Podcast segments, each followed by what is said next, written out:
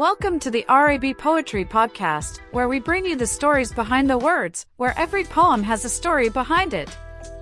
Our podcast is a journey through the hearts and minds of poets as we delve into the inspirations, struggles, and triumphs that fuel their work. In each episode, we'll feature a poem, sharing the underlying stories and reciting the most powerful and moving pieces. From various poems on wide variety of topics and rising poets and authors, our podcast is the perfect companion for anyone who loves poetry and the power of words. Whether you're a seasoned poetry enthusiast or just getting started, you'll find something to love on the RAB Poetry Podcast. So tune in and let the stories of our poets take you on a journey of inspiration and emotion. Listen to the RAB Poetry Podcast, available on all major platforms now.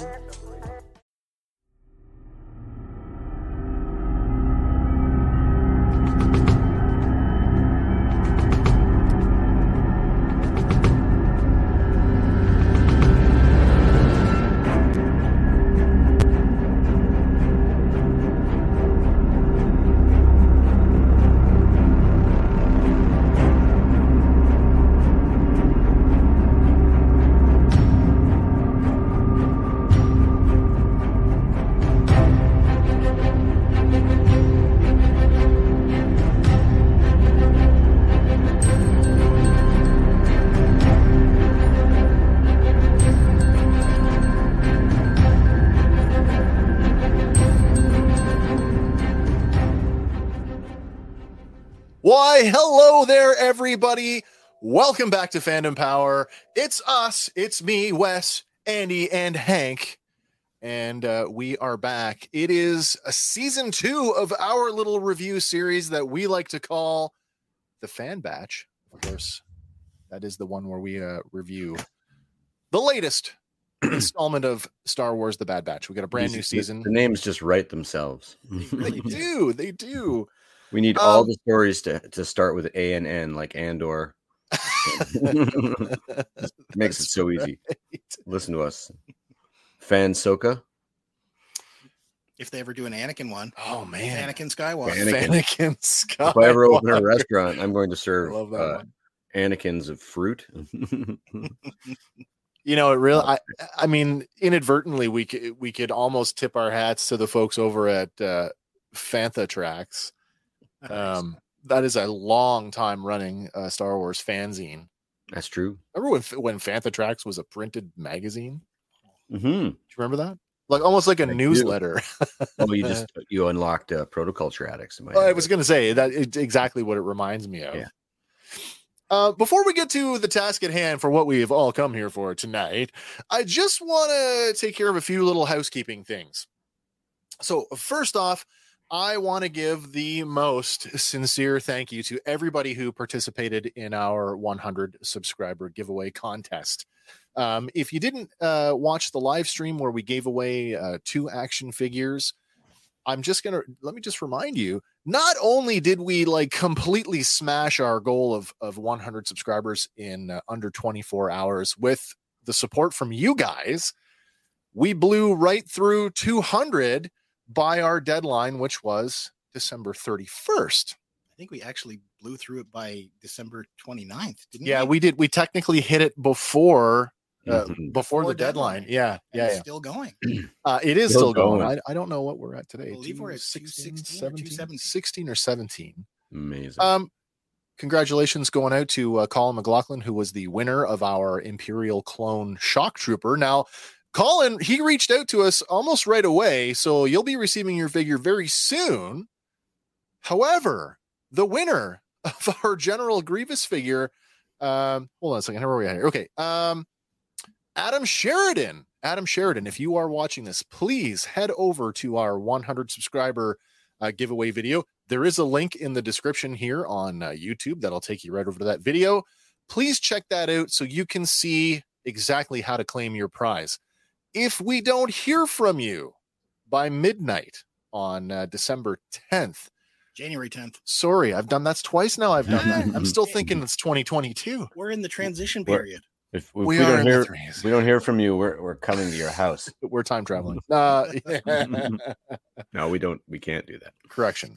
You are right. if we don't hear from you uh, by December, Jesus, January. January 10th at midnight Eastern time, I have no choice.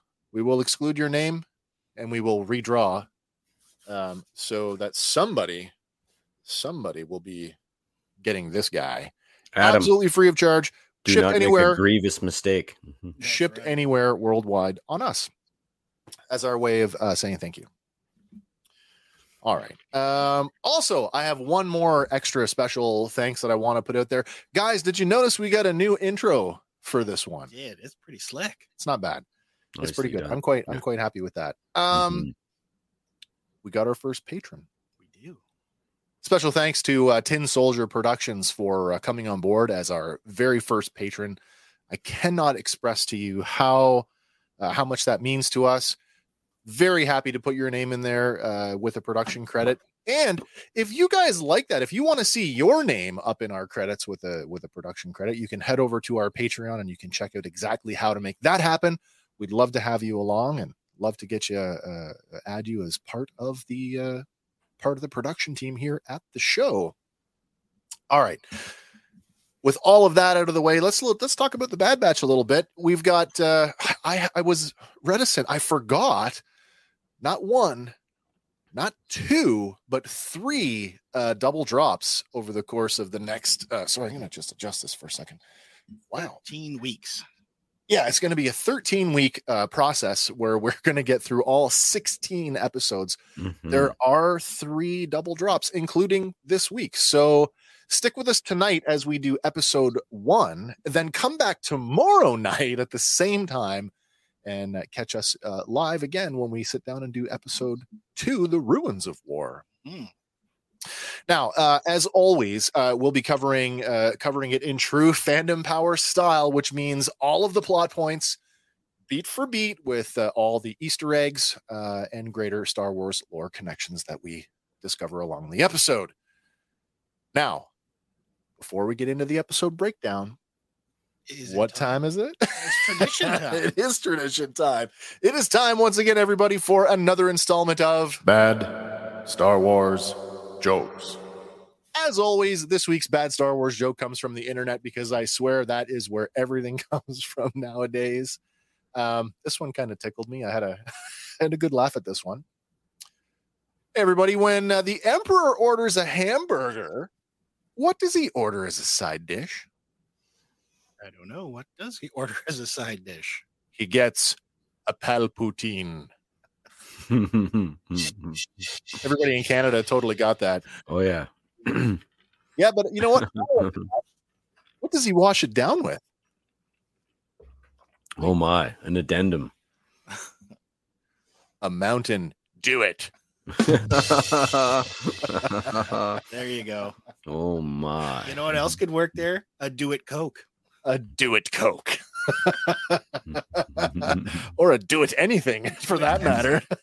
All right, everyone. That has been another installment of Bad Star Wars jokes. All right, let me let me get this thing going here.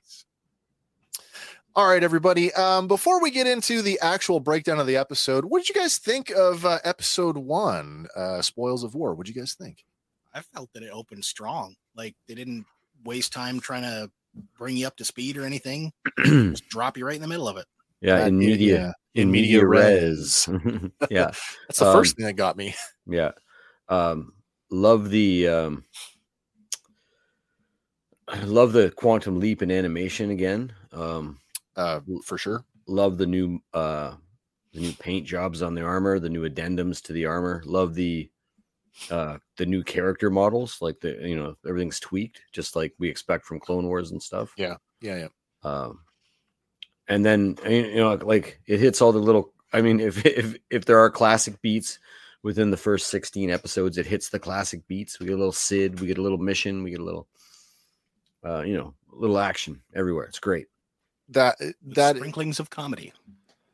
So that's kind of what I the first thing that I take away from the episode is like right out the door we get this like super super played for comedy moment with the scene on the beach which we will get to. It is that in media res uh intro, but the thing that got me was like partway through the episode, I was like, hey, wait a minute. Th- There was no the the MacGuffin. There wasn't one. The, the, we don't know. We never find out what's in the crate. Yeah, it yeah, come yeah. back around though.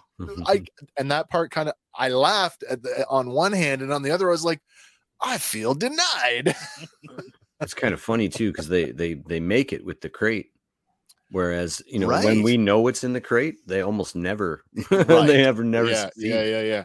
So that that brings me. I'm not going to bring it up when we when we talk about it, but I, I want to talk about those um those crabs when we get to it. I kind of get the impression though that the opening was more or less a showcase to show us how think far so? Omega has come. Mm, I will give you that one. I will mm. definitely give you that one. Uh, I did have some questions in our private chat this week, sort of about where we might be at, Time, time frame Um, and which I did an- find. I found some an- answers for that. an too, so- unnamed planet uh, that looked a Mm, lot unnamed- like Scarif. unnamed planet, unnamed tropical island. Like the whole thing is just like it's comical, and I It- think it it, smacked it of Scarif to me. Do you think so?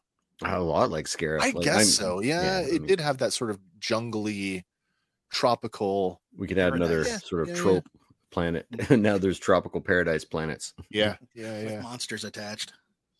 All right, you guys, you want to get into it? Let's do Let's it. do it. All right, this one it's uh, episode one. It is called "The Spoils of War." It uh, was released on Wednesday, January fourth, two thousand twenty-three. This one is uh, written by Jennifer Corbett. Now, uh, Jennifer Corbett is and has been both the head writer and executive producer for the show since season one. Uh, but just as a reminder, she's also written uh, what three episodes for Star Wars Resistance. And Jennifer also served as a writer on NCIS uh, during seasons 11 and 12, and as a producer uh, from seasons 13 right through to 16, where she finished off as a co executive producer. Nice. This episode is directed by Steward Lee. It has an advertised runtime of uh, 24 minutes, uh, but a slightly shorter runtime of 20 minutes and 39 seconds without your opening credits or uh, titles. Now, our episode synopsis reads The Bad Batch plans a risky heist. It's pretty short and uh, to the point. I'm just going to switch this up here because I did things a little bit differently. Andy, you kind of triggered me to this. Well, you had mentioned it a while. I did. It was a feature- nice. I've never used it before, but I thought it looked really good when you did it. We are going to be, we're part of the show. Yeah. We are literally in the show. Okay. oh, look at that. And that worked out It's very well. awesome. All right. Our episode opens with an aerial shot of a uh, picturesque crescent shaped tropical island. Now, is it just me, or does this island kind of remind you of the island from uh, Moana?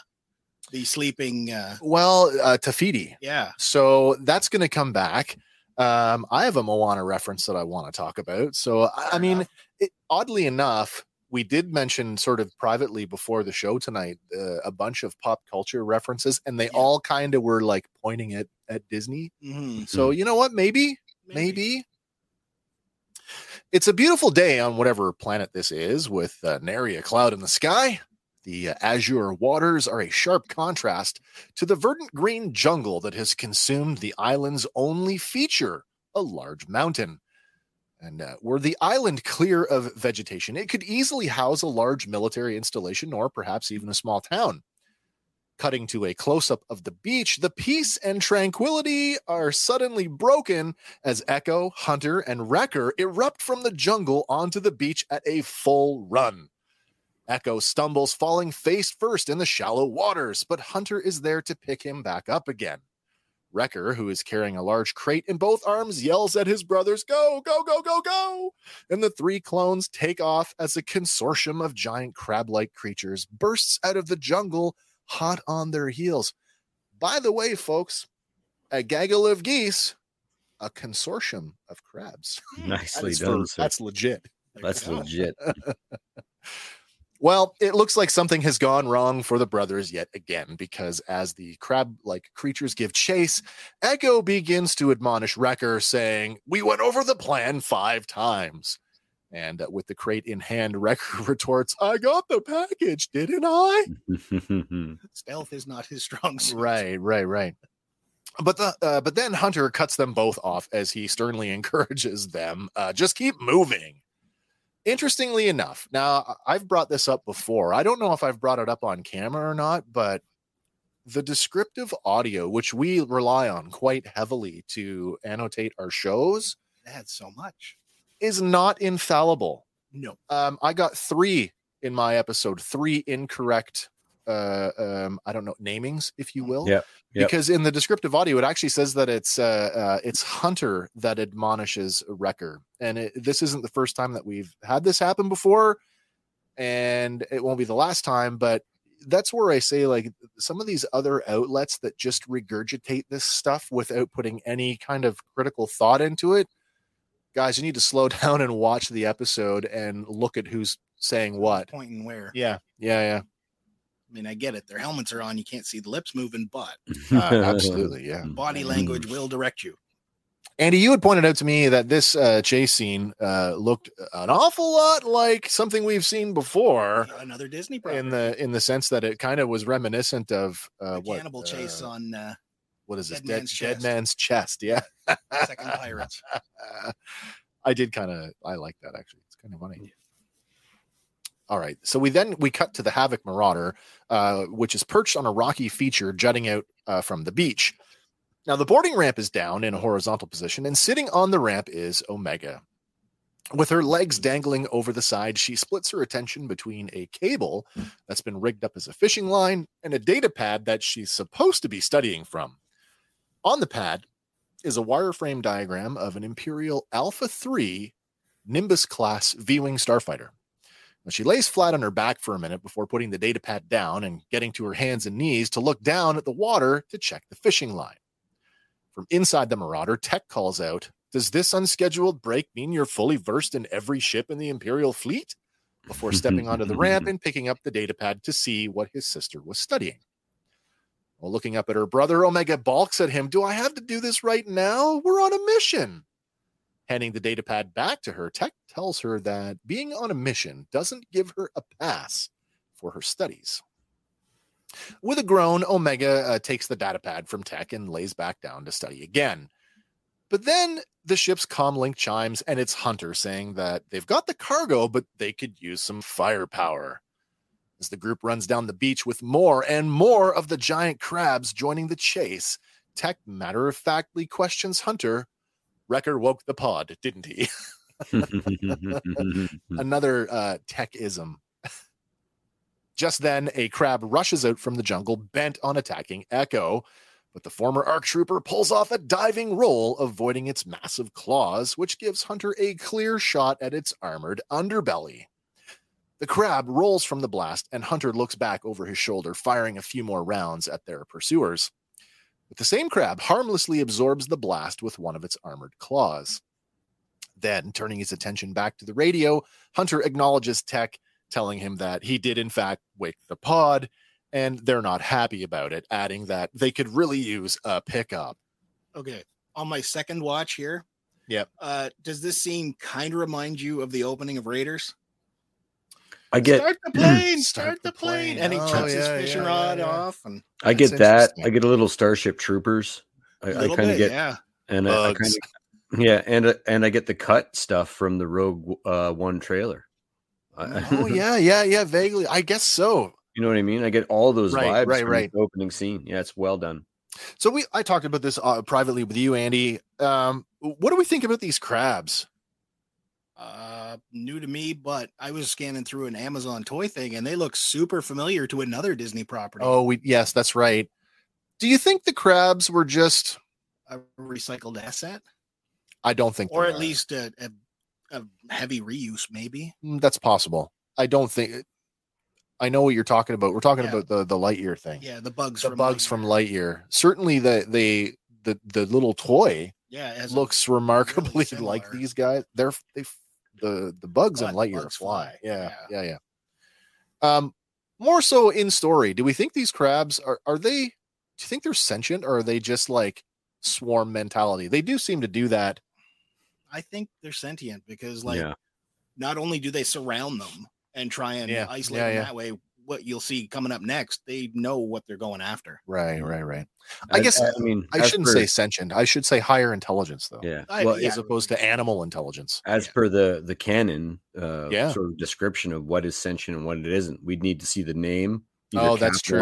Yeah, or not capitalized or not. Yeah. right? Because that's that's actually their convention. The the naming convention. Absolutely. We never do get a reference to what they are. It just says crab or crab-like creature. and Yeah. the pod. And Yes. we get we get more and more though. Like uh, we saw in Andor, like you know, goats and with you know just longer horns. And That's right. Yeah. get, we yeah, get yeah. rats and and more and more we're getting normal creatures. Um, That's true. Yeah. but I mean, like you know, when you look at the at Earth, it was so vast and so you know, like nothing's actually normal. you know, do you know what I mean? You know what I'm getting at? Like, there's such a diversity, Right. uh, right. and it's easy just to put a paint app on a creature to make it look exotic. True. yeah, absolutely. Especially when you're monkeying with the size of it too, right? Yeah. Right. Yeah, yeah. Yeah. Yeah, Well, let's take a look at uh, Omega's data pad here for a second, and we can see that she was, in fact, studying the uh, the V-wing starfighter. The V-wing starfighter, of course, uh, made its first appearance back in uh, Revenge of the Sith. Um, kind of a you know a, a precursor to the, the the Tie fighter, I guess. It has that sort of similar. They definitely use the Tie, the twin ion engine noise, Yeah. and the the flat wings. Kind of when we see it, we kind of see it from the back end, so it kind of has that oh Tie kind of Mhm. profile to it. Now, before we get going with, with the plot here, now that we've actually seen we've we've seen everybody, we've seen Hunter, Echo, Wrecker, Tech, and Omega. Everyone but Crosshair. So we okay, so everybody but Crosshair. Everybody I currently on the side. thought it would be fun if we did a small exercise in let's compare season one to season two assets and take a look at each character a little more in depth, at least visually. Mhm. All right, let's take a look here. Uh, first up, we got uh, Hunter, uh, uh, his season one and season two look. Now, these uh, looks are all pulled directly right from the Disney, the media, uh, the posters, the character posters. So um, you guys can check those out on your own if you like. Now, there's a lot going on here. Remember, we talked about this when we saw this early on. We're like, oh, great, this is going to be a bunch of repaints. Yeah. Uh, not, not so No. not so. Hunter probably has the most going on here. Um, he's pretty much ditched everything that might limit his movement. Mhm. Um, he's kept that the the forearm sheath for his vibroblade, but the va- the armored vambraces they're gone. Mhm. They're gone. Um, what else has he got? He's got this fabric wrap going on. Also, ditched the cod piece from his armor, as well as the the backs of the thigh pieces. Well, if he's going to be running forward to danger, he doesn't back up much. Yeah. I get a Din Djarin vibe here because look at the shoulders on season two. Those are completely different armor pieces. Mhm. Yeah. They aren't just repaints. They're something else. I could not. I couldn't match them to anything existing. Hmm. And They- uh, they do have a, a s- a, a shore trooper vibe to them. they definitely have that with that color. That Yeah. color palette. So I I felt the same way. Depending on what our time They- jump is here, If, you I, know, who if knows I'm not they wrong, they together. all lost their cod pieces too. So we have a much more Yep. you know, mobile mobile squad. That really is sort of the the the crux of it is everybody seems to have pulled pieces off uh, that would restrict movement. Um, and i guess the last thing the last notable thing here is he's kept the original like on the left arm he's kept the original armor piece but the right arm is another armor piece completely different. It sort of makes sense that now that they don't have access to home or Yeah. even the resources, uh, you know, to re- it would have been repair, nothing to replace an elbow pad before, or even a right right you know scuffed helmet, etc. Now, it, it, you know, But at uh, the same time, too, right? Like altering the look that far. Yep. They're less looking like clone troopers. oh well, absolutely So if they need to blend in and hide real quick, i still you know the the helmets are still the big giveaway obviously yeah. but that whole like that I'm going to use the Din Djarin analogy again. Season one of the Mandalorian. I mean, he had a shore trooper. Uh, the back of the hand was a shore trooper thing. One of the like he was wearing like other armor components, and I kind of feel Hmm. that that's what they're doing here. Yeah, yeah. I think the biggest thing about Hunter's change is the fact that his former helmet had the tattoo transferred to the outside in the paint. Yeah, app, Yeah, yeah. and the new helmet doesn't. Uh, was definitely uh, not. It's a little more uh, uh, more symmetrical in the paint application now. Mhm. Yep. All right. Uh, next up here is uh, is Echo. Now, Echo, uh, while not as drastic as a hunter, oh, that's too bad. I, I biffed that. Let's. I'm going to move us over here so we can get a better look at this. There we go. Um, not as uh, drastic as Hunter. Um, he has some similar modifications going on, but what's interesting here is that he's actually cut entire sections of his cuirass, like his chest piece, are actually cut out around his uh, armpits For that, more that show off his uh, new what reddish orange undergarment, whatever that is. Mhm. Mhm. He now has no uh, bicep armor on his human arm, no cod piece, but he does retain the full thigh armor Mhm. um, as well. We've got new belt, uh, new belt, new belt pouches, and a new kama skirt. Hmm. So yeah, there's your uh, your Echo. Now, uh, Wrecker, Wrecker, uh, by comparison, has actually retained his armored vambraces. He's got a new right shoulder pauldron. It looks a little bit more football pad ish. Mhm. Um, also has a new belt, and uh, like the others, he has ditched the cod and the bicep armor as well as the backs of his thighs. He's the one that stands out to me um, the most, is because his nine is uh, ninety nine was so 99, prominent. And that's what I when I started looking at them all in detail, going, "Well, that's they've completely re- removed the ninety nine from all their gear." They have, yeah. Yeah. Now, tech tech is probably the least changed whatsoever. Um, now, tech, um, really, besides ditching the the cod piece, hasn't really done a whole. Well, no, that's not true. He ditched the shin armor as well. Hmm. Um, the rest, though, appears to be just a straight up repaint. Um, but he does have a nice new pair of blue pants. Mhm. Rocking Switch from black to blue. Yeah, yeah, yeah. And then, of course, we've got Omega. Now, uh, Omega, who's and this is this is gets kind of kind of weird. I'm going to talk about this in a second. I assume that Omega has aged up here. Um, A little bit. certainly, if not physically, uh, she's matured Hmm. significantly uh, compared to season one. She's no longer wearing the uniform of the clone children uh, at Tipoca City. Now she's wearing uh, what I would call a more utilitarian outfit. It almost looks like a pair of jeans and a jean jacket, Mhm. Yep. um, except she's got some pockets and she has a nice little bandolier that holds her comlink as well as uh, her bow on her back. Um, she's got that padded helmet that's reminiscent of the uh, the Endor Rebel troopers, and uh, as you said, Hank, every trace of Clone Force 99 has been removed from everybody. Yeah. All right. Yeah. This seems like a to be good enough uh, good enough place as any to talk about where we are in the timeline. And uh, there was uh, uh, the the pre the pre media stuff that came out prior to the launch of the show had uh, uh, executive producer Jennifer Corbett uh, making some clarifying statements. She says that it's a couple of months after season one, so that puts us either at the end of 19 BBY or the beginning of 18 uh, BBY. Hmm. So, so much for my thoughts about uh, Omega aging up. Um, Man, yeah, kids, kids, kids have growth spurts. they spurts. do. Kids have growth spurts. I will admit that. Um, and She's at could that right little bit of age for that on. style of growth spurt, though, too. Yeah, right? Like, yeah, yeah. absolutely.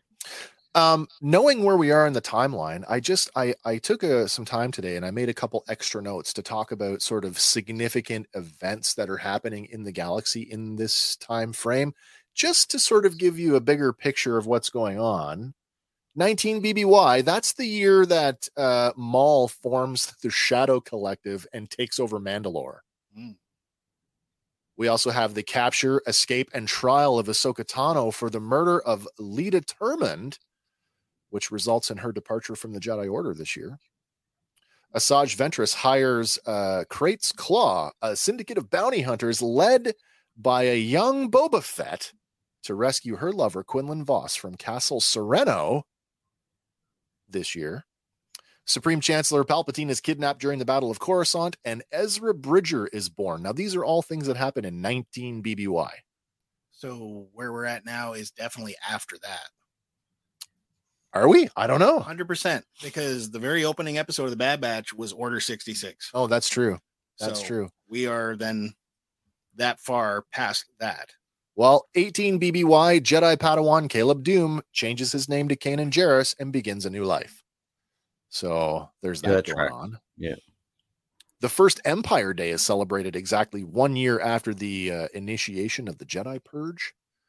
Bail Organa and Ahsoka Tano organize a rebel network using the codename Fulcrum. The Empire begins terraforming the planet Ilum. And uh, so there you go. That leaves lots of room for legacy characters to float in and out and for oh, and or the Bad Batch to participate in a lot of galactic events there's a whole thing uh it's it's covered in the novels but there's a whole thing with the the uh, attempted destruction of the chiss ascendancy in 18 bby Mhm.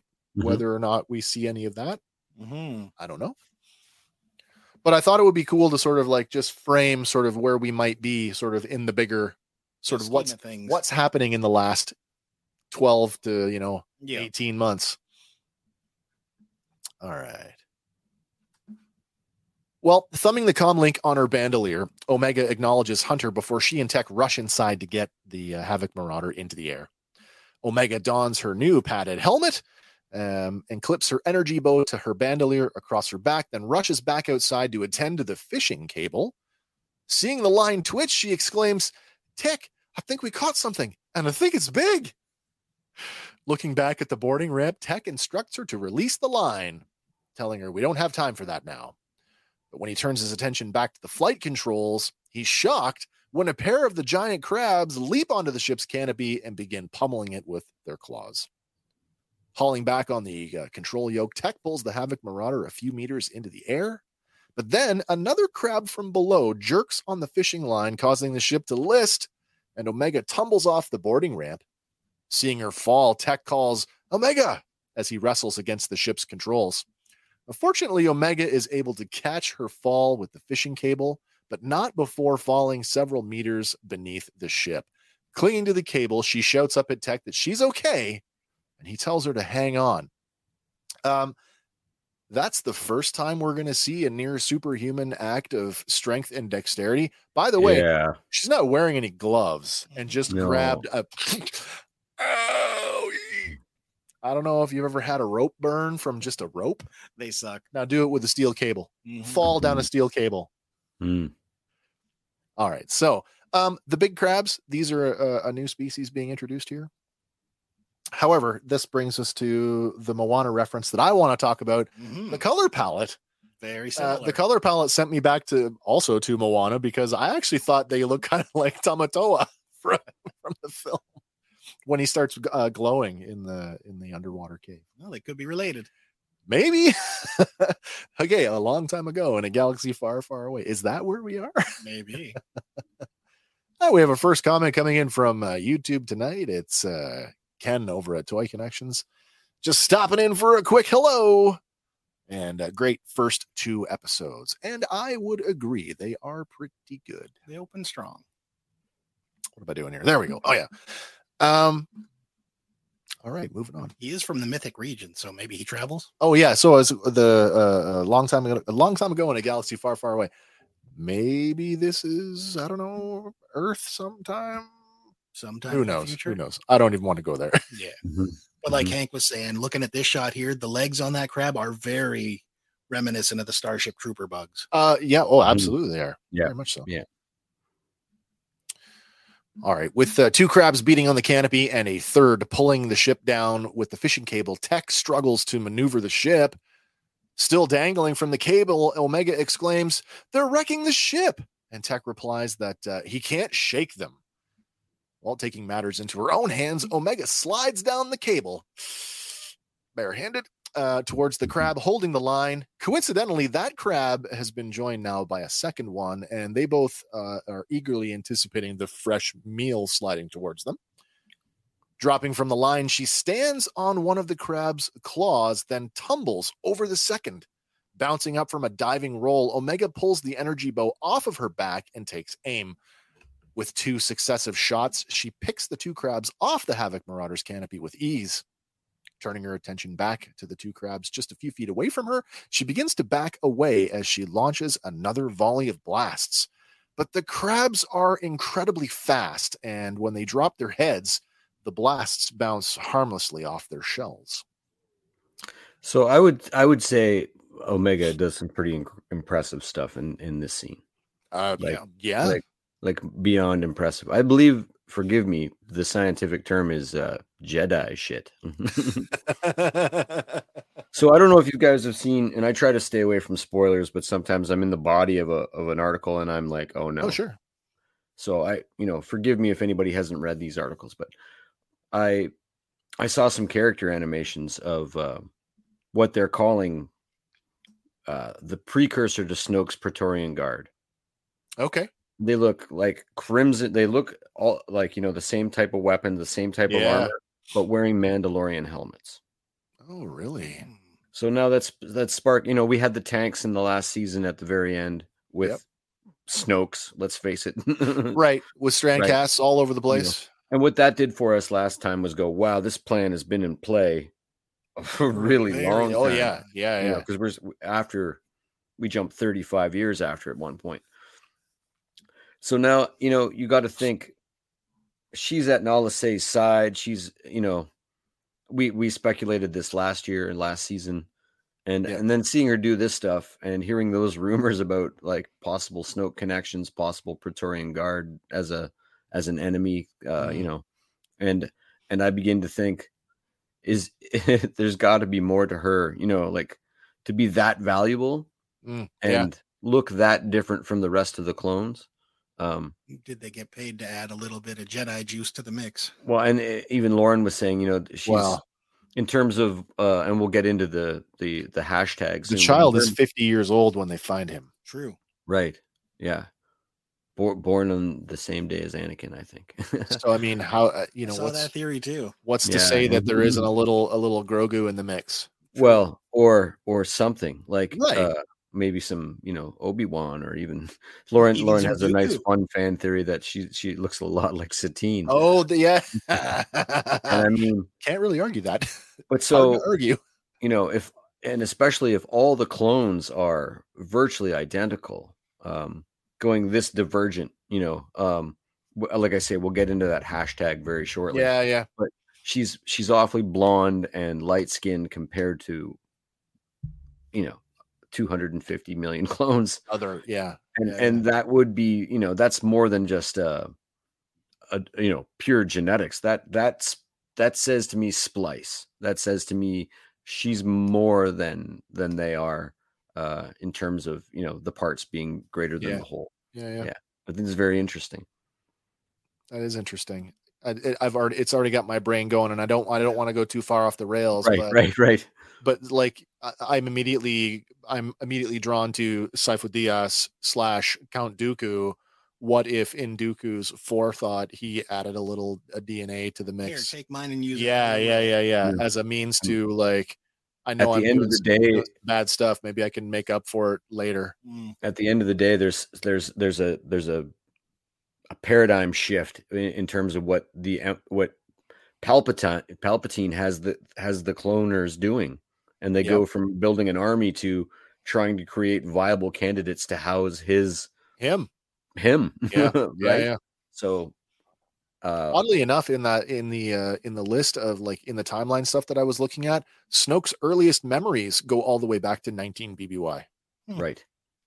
so interesting I think we're gonna see more of that come uh, oh i do too i mean mid season we, at least. we agreed right from the get-go that this show was going to recontextualize the sequels the same way that uh clone wars did the prequels Yep. and i have no doubt that we are going to see more of that and that in fact all of our divergent storylines across animation and live action are just going to keep coalescing until we have essentially one uh one giant can we just call it this the the I don't want to say it's the MCU, the, the Star Wars MCU, because Star Wars was a big connected, interconnected universe long before Yeah. the the the Marvel Cinematic Universe, but a more maybe more cohesive one, maybe. Maybe more heavily connected. Yeah, It's not yeah, just yeah. three people in the galaxy. No, no, you're right. You're right.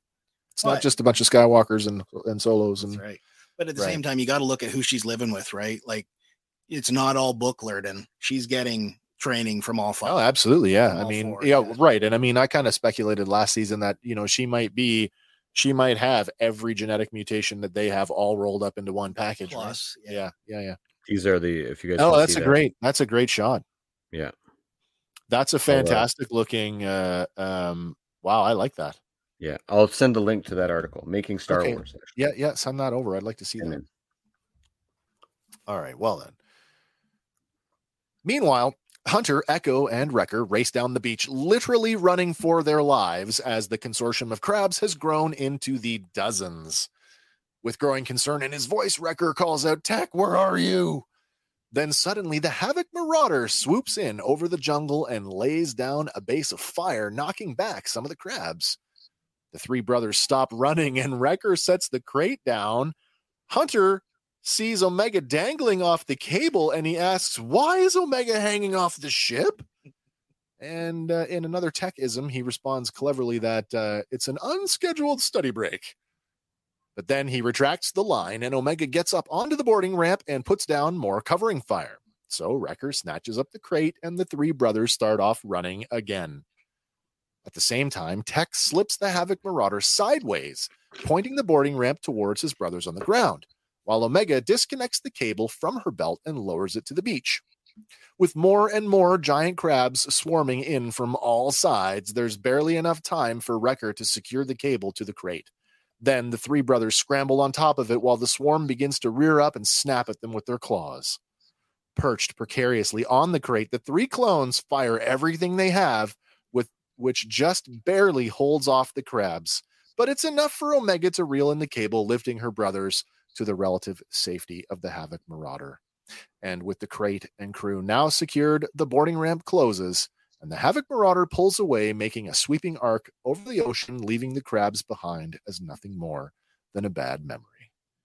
Unless they go the alien route and there's something stuck on there. Stuck on this ship. They'll find that later.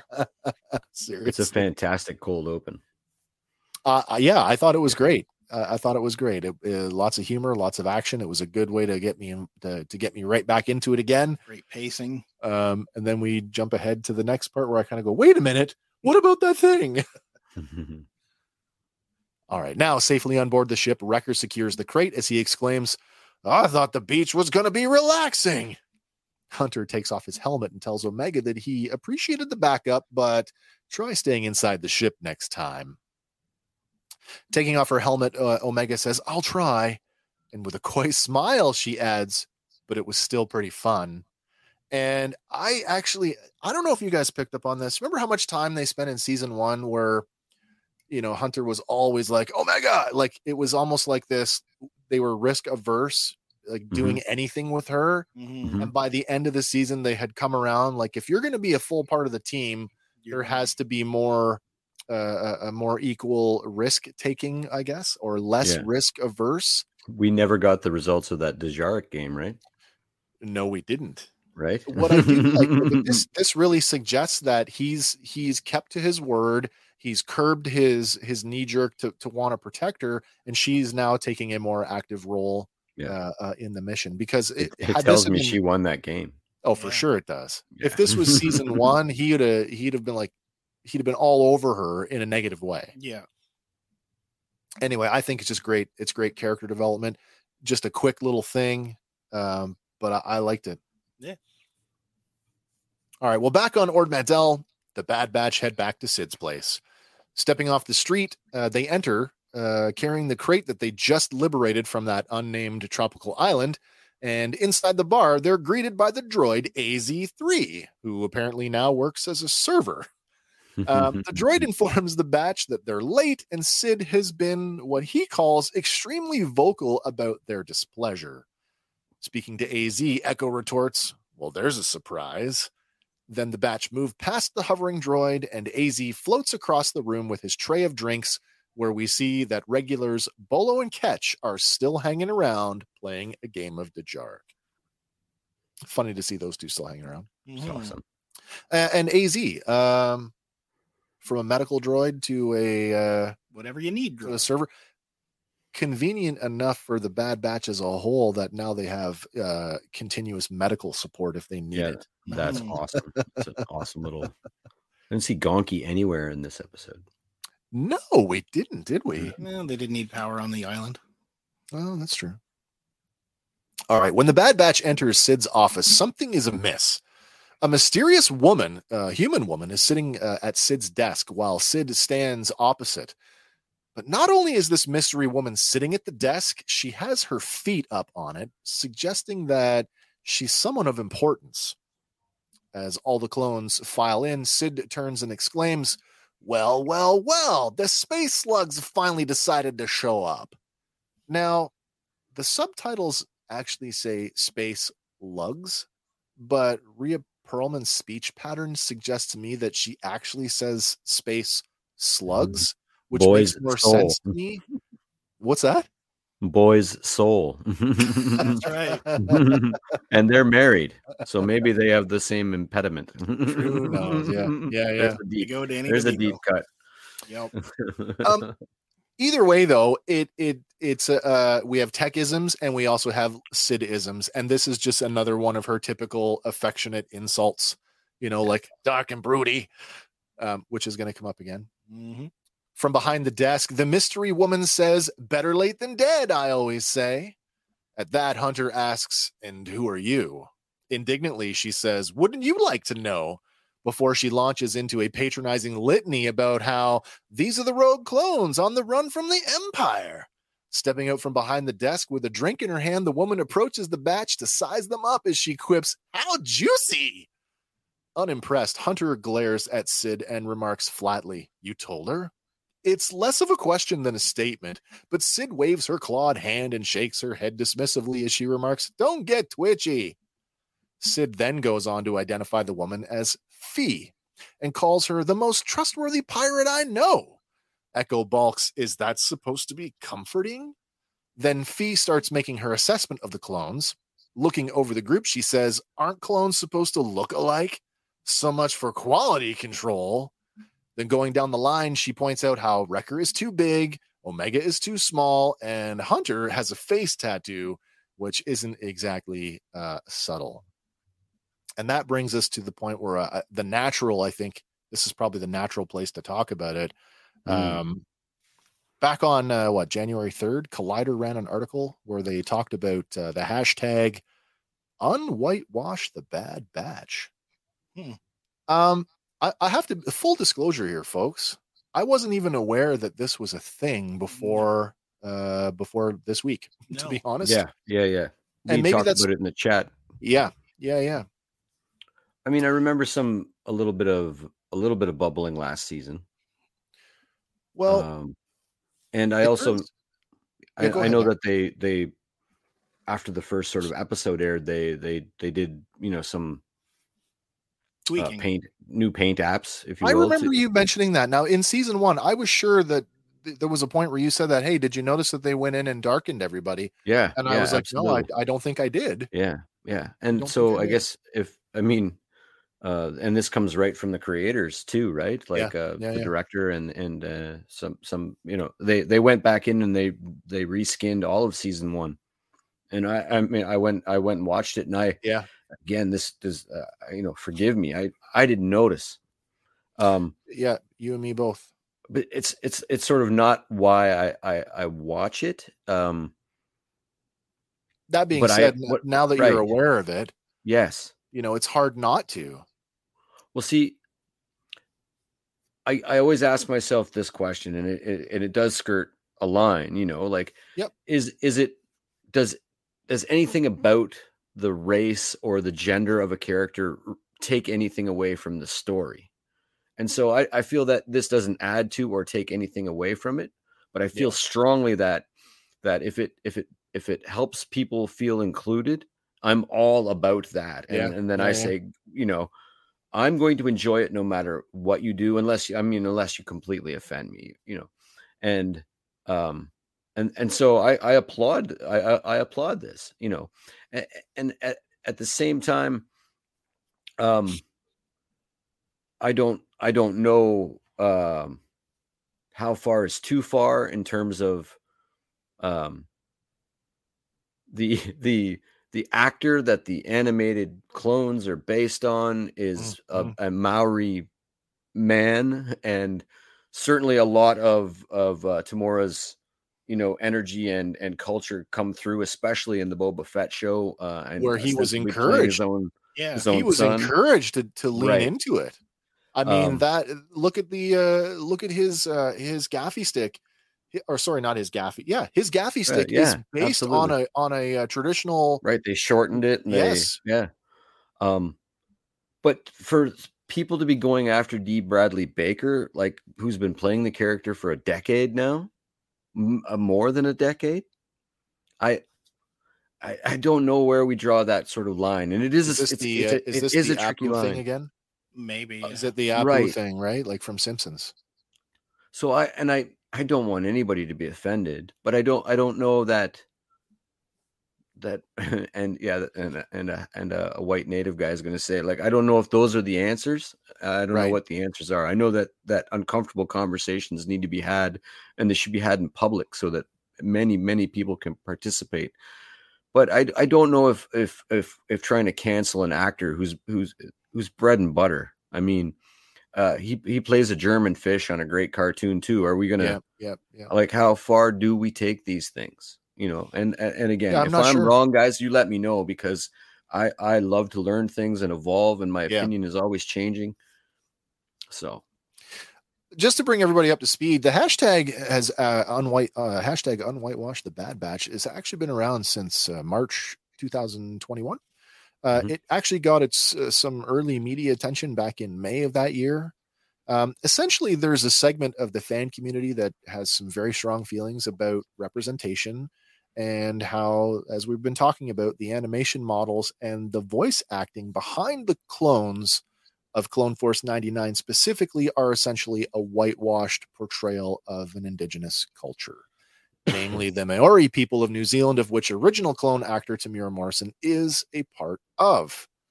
Um, one of the organizers behind this movement actually has an entire website devoted uh, to what the what he perceives as the issues with the show.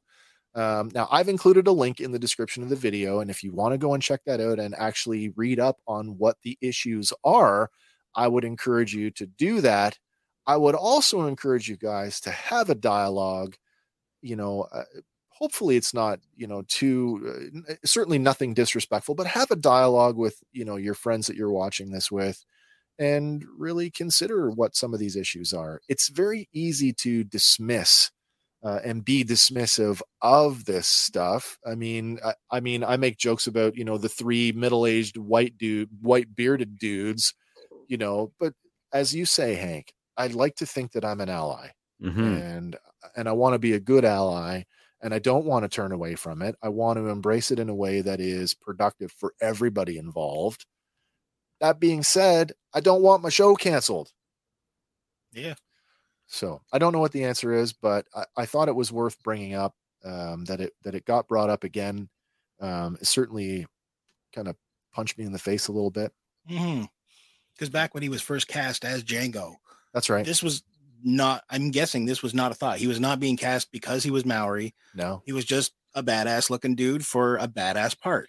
I think the true. word. Uh, I think uh, the word from The world has evolved. Oh, right? absolutely, absolutely. yeah, and I think uh, you know. So we're, we're, we make a bunch of leaps here. We we first we we leap from the real world where a Maori man is is an actor, and then we leap into a space fantasy, and then we leap into an animated spin-off of that space fantasy voiced by a totally different person. Right, And right. And and we know, and God love everybody, but there's Several no degrees of separation. there's no Maori people in Star Wars. Like that's that's on Earth. That's it. You know. There's no so Earth where? in So, right? well, So this is the thing. That's the thing too. Like, uh, yes, uh, by on a technicality, you're right, but at the same time, there is because Temuera Morrison, as a Maori actor, has already set the precedent just by virtue of being who he is. And when when the producers uh, and everybody involved with the book of Boba Fett say, "Here's a here's a traditional weapon based on your people," and say, "By the way, with- you should run with it. Yeah. Right.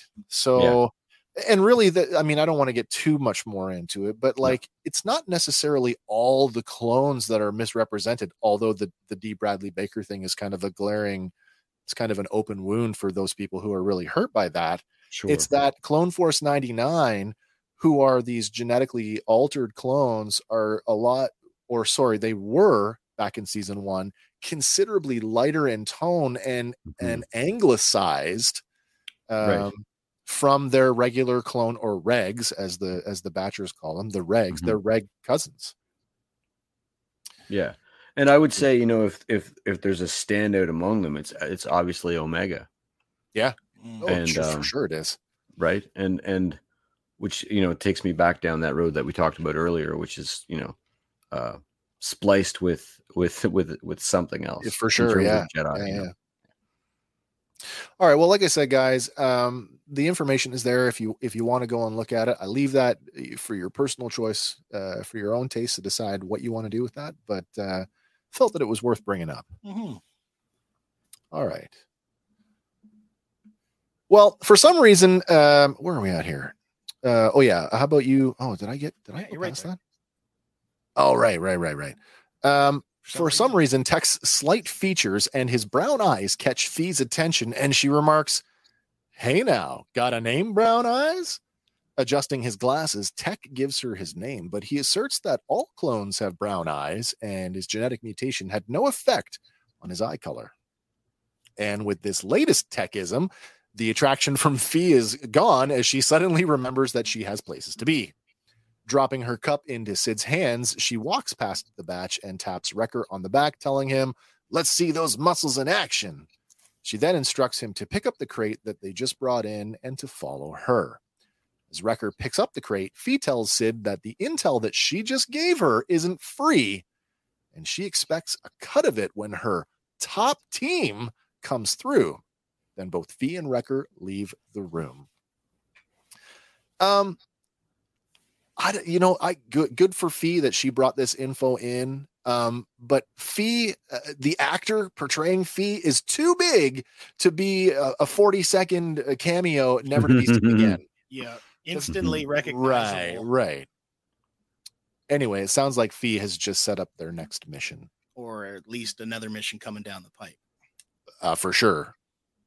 Well, Phee Genoa, that is uh, veteran uh, comedian Wanda Sykes. No stranger to voice acting. Uh, Wanda has nearly a hundred uh, acting credits with appearances in projects like The Drew Carey Show, uh, Ice Age, Continental Drift, and more recently, and I actually watched this one. I thought it was quite good. Uh, the Netflix original sitcom The Upshaws. When talking about Wanda, uh, supervising director Brad Rau had this to say. Wanda is incredible, and she brings so much to this swashbuckling character with so much bravado. A scoundrel that has a little bit more flair.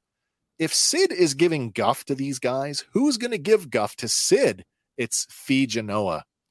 Uh, Nice. Intentionally, when we filmed her introduction, you get to meet her by her boots up on Sid's desk, and that tells you a lot about this character.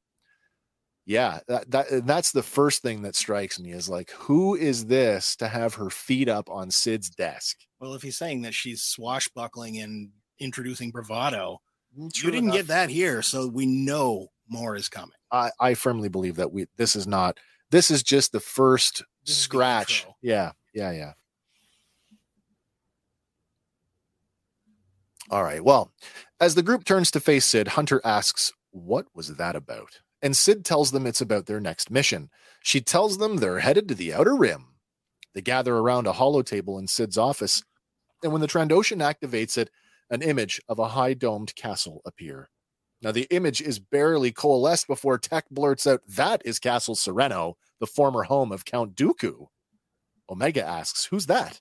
And Echo tells her that uh, he was a Jedi that betrayed the Republic and led the Separatists in a war. And now that the war is over, Sid tells the batch that his entire war chest is up for grabs. She goes on to say that the Empire has already begun to pillage the palace. There is still time to strike before it's all gone. Hunter calls the mission too much of a risk, and he basically says, if you want it, you go after it. Turning away from her, he uh, walks out of the office and she furrows her brow as she watches him leave. Now, Castle Serenno, this is the former home of uh, Count Dooku, first appearing in the season three episode of Clone Wars called Night Sisters. In that episode, Darth Sidious orders Count Dooku to kill his apprentice, Asajj Ventress. But Ventress survives the assassination attempt and she goes on to enlist the aid of Mother Talzin. And we get the introduction of the Night Sisters into the current Star Wars canon. Nice. Out front, Hunter and Omega are at the bar. Omega is back to studying the ships of the Imperial fleet on her datapad. While she runs a finger over the display, Hunter asks her if the shuttle that she's looking at is Lambda or Delta class. And uh, without hesitation, she answers Lambda class. And Hunter praises her very good. We get some language here. And we get the Aurebesh here. Now, her finger does obscure some of it. So there's a little bit of a fill in the blank here. But what I believe it says is Lambda class shuttle, a multi purpose transport. The Lambda class shuttle is equipped with a hyperdrive, armed with uh, one rear double laser cannon, two front wing mounted double laser cannons, or something similar to that. Hmm. Makes sense. If you had to extrapolate it, that's what I would do. Yeah. Meanwhile, just a few feet away at one of the gaming tables, uh, Cid and the rest of the batch are talking quietly among themselves. We overhear Wrecker say, I'm in too. And Cid says, Good, then we're all in agreement. Now all we got to do is convince Doc and Broody. But Hunter also overheard the conversation and he approaches the, ga- uh, the gaming table and asks, Convince about what? And sheepishly, Wrecker says that uh, they all took a vote and they want to go after Dooku's war chest. Cid calls it a unanimous decision, remarking that even Killjoy over here went for it as she points at Echo.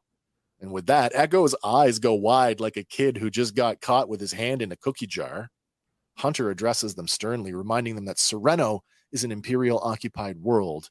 And since the destruction of Tipoca City back on Kamino, they've managed to stay off the Empire's radar. So why chance it now? Well, Cid, ever the pragmatic profiteer, exclaims that the contents of a single container from the war chest would be worth more than every job they've ever done for her combined. She points at Hunter and she tells him, You can buy your freedom. But Hunter retorts, We're already free. Unfazed by the answer, Cid tells Hunter that uh, while he may not be paying attention to what's going on in the galaxy, she is. And it's only a matter of time before the Empire shows up on Ord Mantell and shuts her down.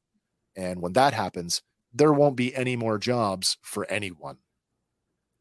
Tech interjects with, She does have a valid point. Continuing, Cid asserts, You want to really be free? Then pull off this heist and you'll have the means to disappear. Waving her hand at the rest of the clones, she says, No more risky missions, no more living hand to mouth. You can have a future. Isn't that what you're after? Hunter glances over at Omega, who's blissfully unaware of the conversation taking place just a few feet away. She's still studying her datapad intently. And then we get a, a wipe transition, and the Havoc Marauder streaks through hyperspace. On board the ship, Tech mans the flight controls while Wrecker lounges uh, in the co pilot seat next to him. Back in the rear compartment, uh, Hunter sits at a console studying a star chart. Entering the compartment, Echo says to him, I know why you agreed to this mission, but we can do better things with Dooku's fortune than hide, Hunter. Without any acknowledgement, Hunter just stares ahead at the star chart. Then, stepping to Hunter's side, Echo uh, goes on asserting, With what we're up against, we have to be prepared to fight, and that means numbers and weapons. Hunter turns to face his brother and somberly replies, That's not the kind of life the kid deserves. Staring down at him, Echo presses him. Our lives are like this because of Omega. In a flash, Hunter gets up from his seat and takes Echo by the arm and moves him away from the console. The console that's only a few steps away from the rear gunnery station. The same gunnery station that serves as Omega's room while they're on a mission. Lifting his tone, Echo says that taking off uh, taking Omega off Kamino was the right thing to do, but there are others out there that need their help. Then his voice darkens again as he reminds Hunter that they've seen what the Empire is doing throughout the galaxy and concludes with, We should be doing more. Echo goes back to the forward compartment, and Hunter sits back down again. Neither man aware that Omega, who is peeking out from behind the curtain to her room, just overheard the entire conversation. Downtrodden, she closes the drape and hugs her Tooka doll, Lula. Um, there's rumblings about uh, potentially a clone uprising uh, this season. Mm-hmm. Makes sense. You know, when Echo says, you know, there are others that need our help, do we think that there's, you know, some, you know, reference to or some sort of like, hey, we should be helping our brothers? Probably. Well, I mean that I kind of got to be more on his mind than any of theirs. absolutely, given his uh, history.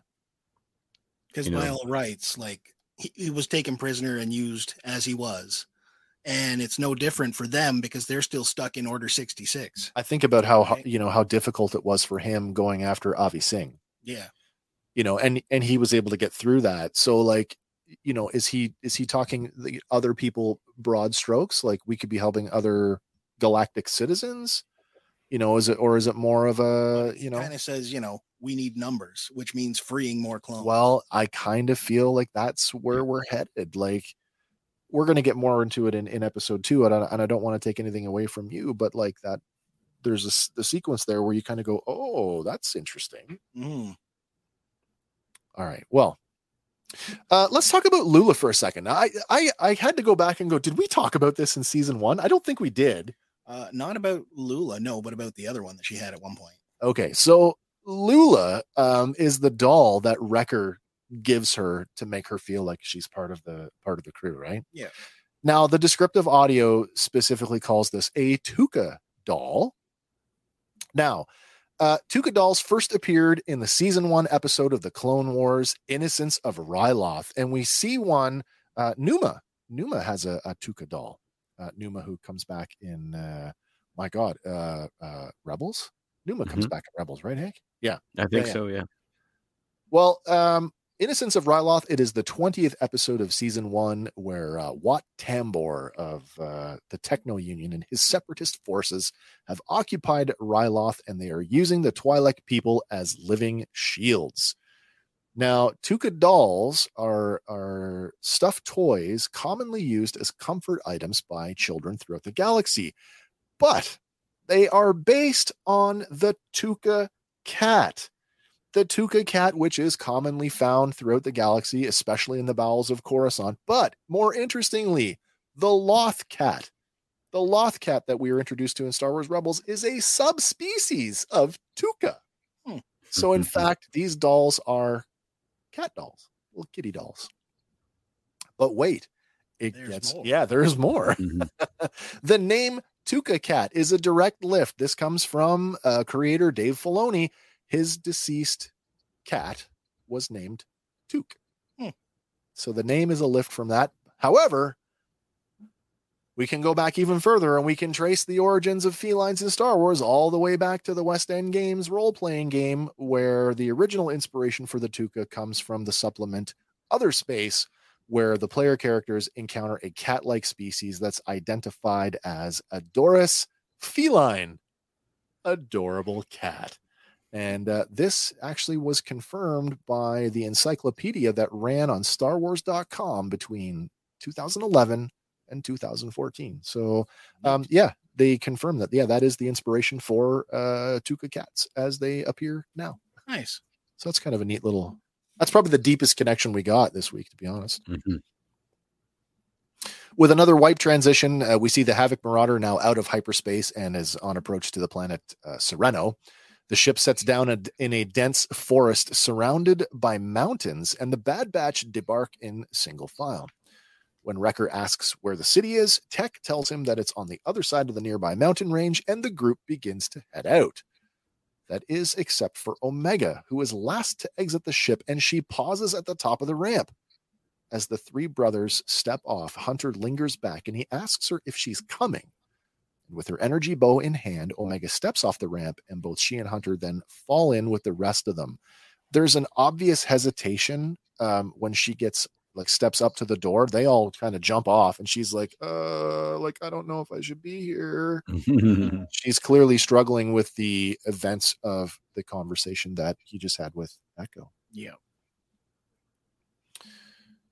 A, uh, a short time later, the Bad Batch descend a rocky trail on the edge of a mountain uh, that overlooks what's left of the city.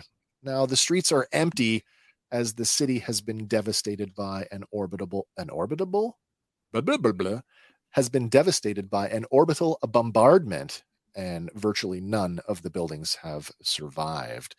Actually, see, there's a couple like big crater looking things running through there. I don't know if those are supposed to be streets or is that like a wat like water that has been like evaporated. Maybe. Some of A, some of B. I don't know. Could be. Mhm. Further down the trail, the batch pull up again when they can get a uh, when they finally get a clear view of uh, Castle Serenno. Down in the courtyard sit three giant Imperial bulk freighters, each one loaded with 210 cargo containers. Yes, I did the math on this one. Um, So between the three ships, that's 630 containers in total. And if one of those containers contains enough to outweigh every mission they've done so far, Well, this is just Oh. it. this part kind of bugs me. Only because based on that number, Yeah. why are there no star destroyers hovering around the planet? Like you're gonna Well, move that's- this much That's stuff, interesting. and all you got is a couple V wings That is an interesting, yeah. as far as escorts go. With each, I mean, go ahead. this early, this early in the game, they're un, they're unopposed. months, True. months into it. Yeah. Yeah. Yeah. They're unopposed. Um, it's it's yeah, I would say that that's probably the reason they they they don't perceive any threat. I mean, and this is right in line with Andor. They're too fat. And Oh, yeah, for sure, yeah. Walk right in to- like you own the think you place. Right, exactly. I, I can get that. With each container roughly the size of a modern sea can, the wealth contained in these three ships is what I would call astronomical. So our, our good friend of the show, Doug uh, Illingworth, had pointed out in a private chat to me uh, this morning. Uh, in the first episode of Tales of the Jedi, we see Yep. Dooku, you know, pull out a lightsaber on a guy, basically embezzling funds. And now we see that later Oh, on, right. after Yeah, Dooku's yeah, death, yeah, yeah. he's clearly been embezzling. Well, and that comes up that comes up in episode two. Mhm. yeah, That's going to come up later on. yeah. So it's a very, very keen, uh, astute uh, notice there from Doug. Yeah. Yeah, yeah. Well, Tech raises a pair of binoculars to survey the courtyard, while at the same time, uh, one of the freighters begins to lift off. And even without the binoculars, it's blatantly obvious that the Empire has begun collecting the war chest and the window of opportunity is closing. Tech hands the binoculars to Echo, who, for the second time this episode, is errantly referred to as Hunter by descriptive audio guy uh, reports that there are over 40 troopers in the courtyard. Wrecker knocks his fists together and boldly says, That's nothing. But Omega reminds him that stealth is the order of the day. Then we hear the whining of engines, only this is different from the freighter. The noise catches Hunter's attention first, and he spots two V Wing starfighters lift off and take up positions, uh, escort positions around the freighter. Tech calls the escort a standard procedure for high level cargo. Then Hunter instructs the group to get to the nearest container and grab whatever they can while he'll act as their eyes on the ground. He says if things go sideways, he'll divert their forces and hopefully buy them some more time. The group then splits up and they all start to move toward the courtyard. Well, reaching the edge of the courtyard, Echo radios Hunter to tell him that they're in position and also that the second transport is now lifting off. At the same time, we see Imperial troops working to load more of the valuable cargo onto the third freighter. Hunter pulls up at the edge of the forest near the parked V Wings and radios in that there are roving patrols and to stay alert. As a soldier walks past his position, Hunter darts out onto the courtyard and tucks himself in front of the wing of one of the parked fighters. Then, crouching low, he places an explosive charge on the ship's hull and arms it. Meanwhile, the others, still holding in the wood line, wait for the Imperials loading the ship to move off and collect another load of loot. When the last trooper leaves with the hover cart, the group rushes across the courtyard, hopping into one of the open shipping containers. Standing inside the container doorway, Wrecker notices a trooper on patrol approaching. So, tucking himself against the doorway, he waits silently until the trooper is squarely in front of the doorway before letting loose with a stun blast from his rifle. Caught completely unaware, the trooper slumps against the open doorway, and before he can fall to the ground, Wrecker drags his limp body inside the container out of sight. The So, unconscious. I- yeah, go ahead. I noticed something here, uh, like, uh, and we uh, we've seen the empire on a few different worlds, both separatist, both uh, former republic planets, and how they, you know, treat them differently. Uh, like their tactics are different. They they seem to have Yeah, this more yeah. brutal sort of iron fist on the uh, on the separatist worlds, and they're oh, they're almost trying to trick the republic worlds into believing they're benevolent. Yeah, But this is the first time we've seen like it's still a clone army. And do we think that that's the because Serenno is such a high level separatist world? that's not that's not true. Um, when they when they uh the episode with Avi Singh, it was still all clones. Well, again, oh, that's true. That's true. Uh, yeah, but yeah, yeah. a, a separatist world. So I'm, uh, you know, are they, you know, splitting their forces? I guess we're still early I on in don't that. think so. I, program. I yeah, that's kind of where I was going to go with it. I I do believe that we're early enough on where you know we haven't really started to to to update the infrastructure. You know, uh, um, sorry, um, Cro- Crosshairs, uh, uh, his his conscript squad. Remember, they're they're new. They're they are That's like true. brand brand spanking new, and Yep, I don't yep. think that that's filtered down yet. No, I see. Yeah, So- that makes sense. Not in the numbers they would need to No, replace no. all the clones. Yeah, exactly, exactly. Um, they're going to field clones probably for uh, several months before they can actually get a, a- a conscript force large enough to Mm. outright replace them. Yeah. And and honestly, ta- going back to that, are we going to see a clone revolt? Well, Th- and see that would Probably that going would to be right into it. Yeah that would be the catalyst to go wholesale into the stormtrooper program if Yeah, if yeah, yeah. suddenly All the clones go rogue on you. Yeah, Mhm. yeah, yeah. With the unconscious trooper now safely stashed away, Wrecker turns to face the others who are all now staring at him. Throwing his hands up, he says, What? I did it quietly. Um, oddly enough, that guy did not drop his rifle. no, no, he didn't. He's holding it one handed by the pistol grip, didn't drop it. Good soldiers follow orders. That's right. Wrecker tells uh, the others that he'll stand guard while they start loading up. Omega looks up, amazed by the stacks of smaller containers, and exclaims, So, this is what a war chest looks like. And Tech corrects her that it's only a fraction of the war chest, but it's all they'll need, adding that the priority uh, are items of high value. And when she asks, like what? Echo tells her that, well, anything shiny or heavy is a good start.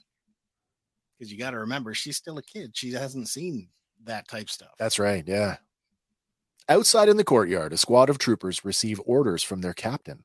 He tells them to retrieve the remaining containers from the palace and to stay on schedule. Now, the credits identify this uh, this clone as uh, Clone Captain Wilco, and uh, we, uh, to the best of my knowledge, I could not find another reference. So we are we are meeting Wilco for the first time. Isn't that an old military? Well- I remember that from a kid, Roger Wilco.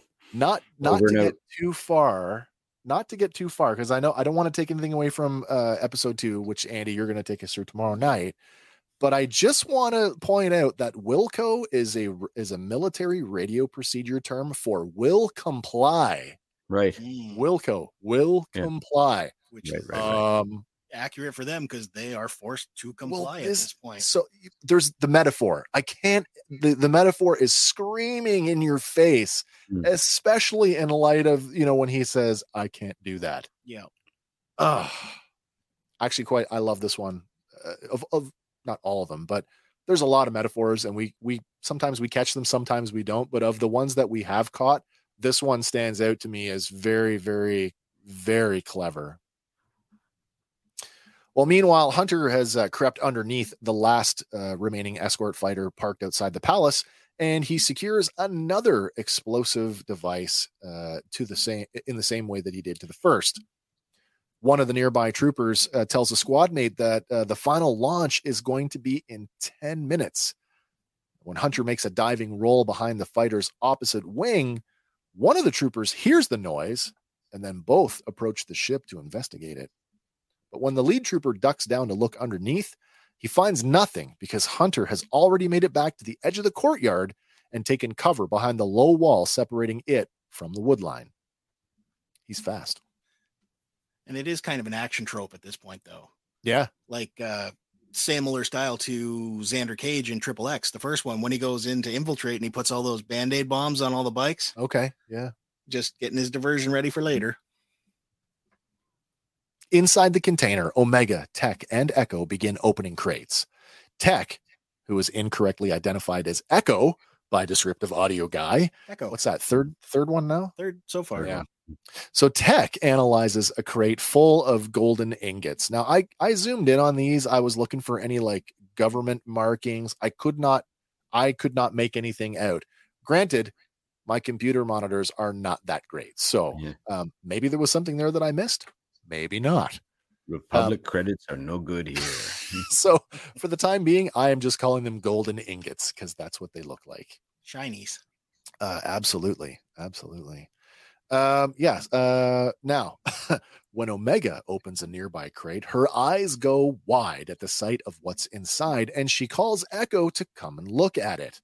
Echo and Tech both come over, and when the camera looks over Omega's shoulder, we can see that the crate is full of loose golden ingots and clear, multifaceted gemstones.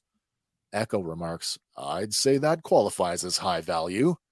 Omega holds up one of the gems and she questions, How could all of this belong to one person?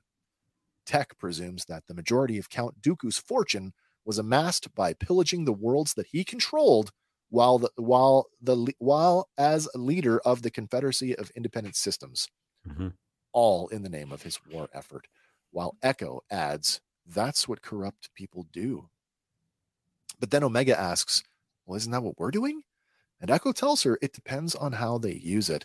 You know, that whole thing about um, him extorting people Yeah. um, and then connecting that back to the uh, scorched earth with the city it, it actually makes sense like you said trying to portray the republic like we are the, the virtuous saviors of the galaxy Right. they ha- of course they have to make a statement to the to the to the citizenry um, and treat it like they're the enemy Mhm. And Just an that'll come up interesting- in my episode too. yeah yeah yeah well back in the courtyard one of the troopers informs captain wilco that uh, ct 8801 has not reported in. So wilco uh, tries radioing the trooper himself. But inside the container echo hears the trooper's uh, radio the unconscious trooper's radio go off and he calls hunter to tell him that they're about to have company. Captain wilco orders another soldier to find the missing man while at the same time hunter asks echo if he and the others are clear echo tells him they aren't and they could really use that diversion right about now. Uh, hunkered down behind a large tree hunter pulls out a detonator and pressing the thumb stud the two v-wings explode. The two troopers that were standing guard are knocked flat but otherwise are okay and one of them calls the uh, calls in the explosion and requests damage control. With everyone now on high alert captain wilco orders a squad to follow him and they start running to the landing pad on the way he radios the transport team and orders them to fall back and hold in place. Hunter tells the crew that he's headed their way and to be ready. So echo encourages them to pick up the pace. Pointing at the crate of golden ingots he tells wrecker grab that one first. With all the troops either focused on the explosion or holding in place for further orders, the crew has a window of opportunity, and Wrecker is able to move the crate out of the container undetected, and he carries it off into the woods. Arriving at the marshaling area for uh, the marshaling area for the fighters, Captain Wilco takes a report on the explosion from one of his troops, who tells him that the damage was contained, but two of the escort ships are destroyed. When Wilco asks what caused the blast, the trooper tells him that they they don't know. Prior to the explosion, all systems were normal.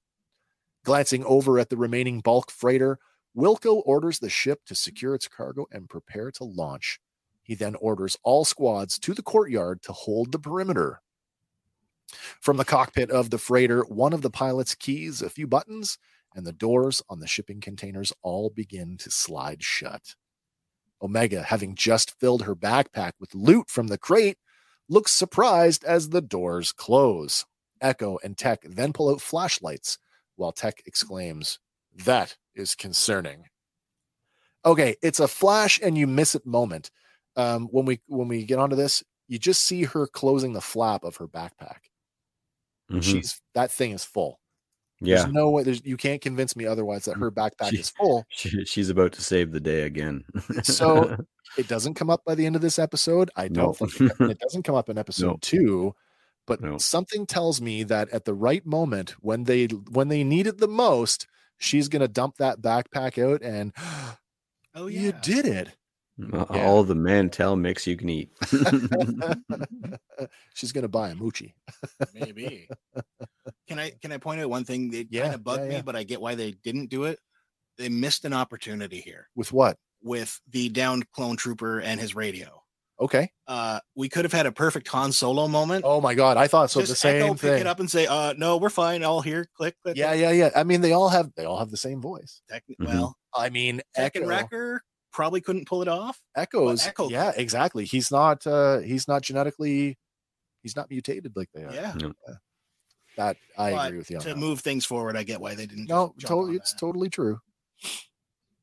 All right, where was I here? Uh, Echo tries his scomp link on the door. Oh yeah, so Echo does. He tries his scomp link on the door, but the door is sealed tight, and he cannot get it to open. because he's not a droid. Well, uh, What's interesting though is it never dawned on me um, the the whole Echo Scomp thing.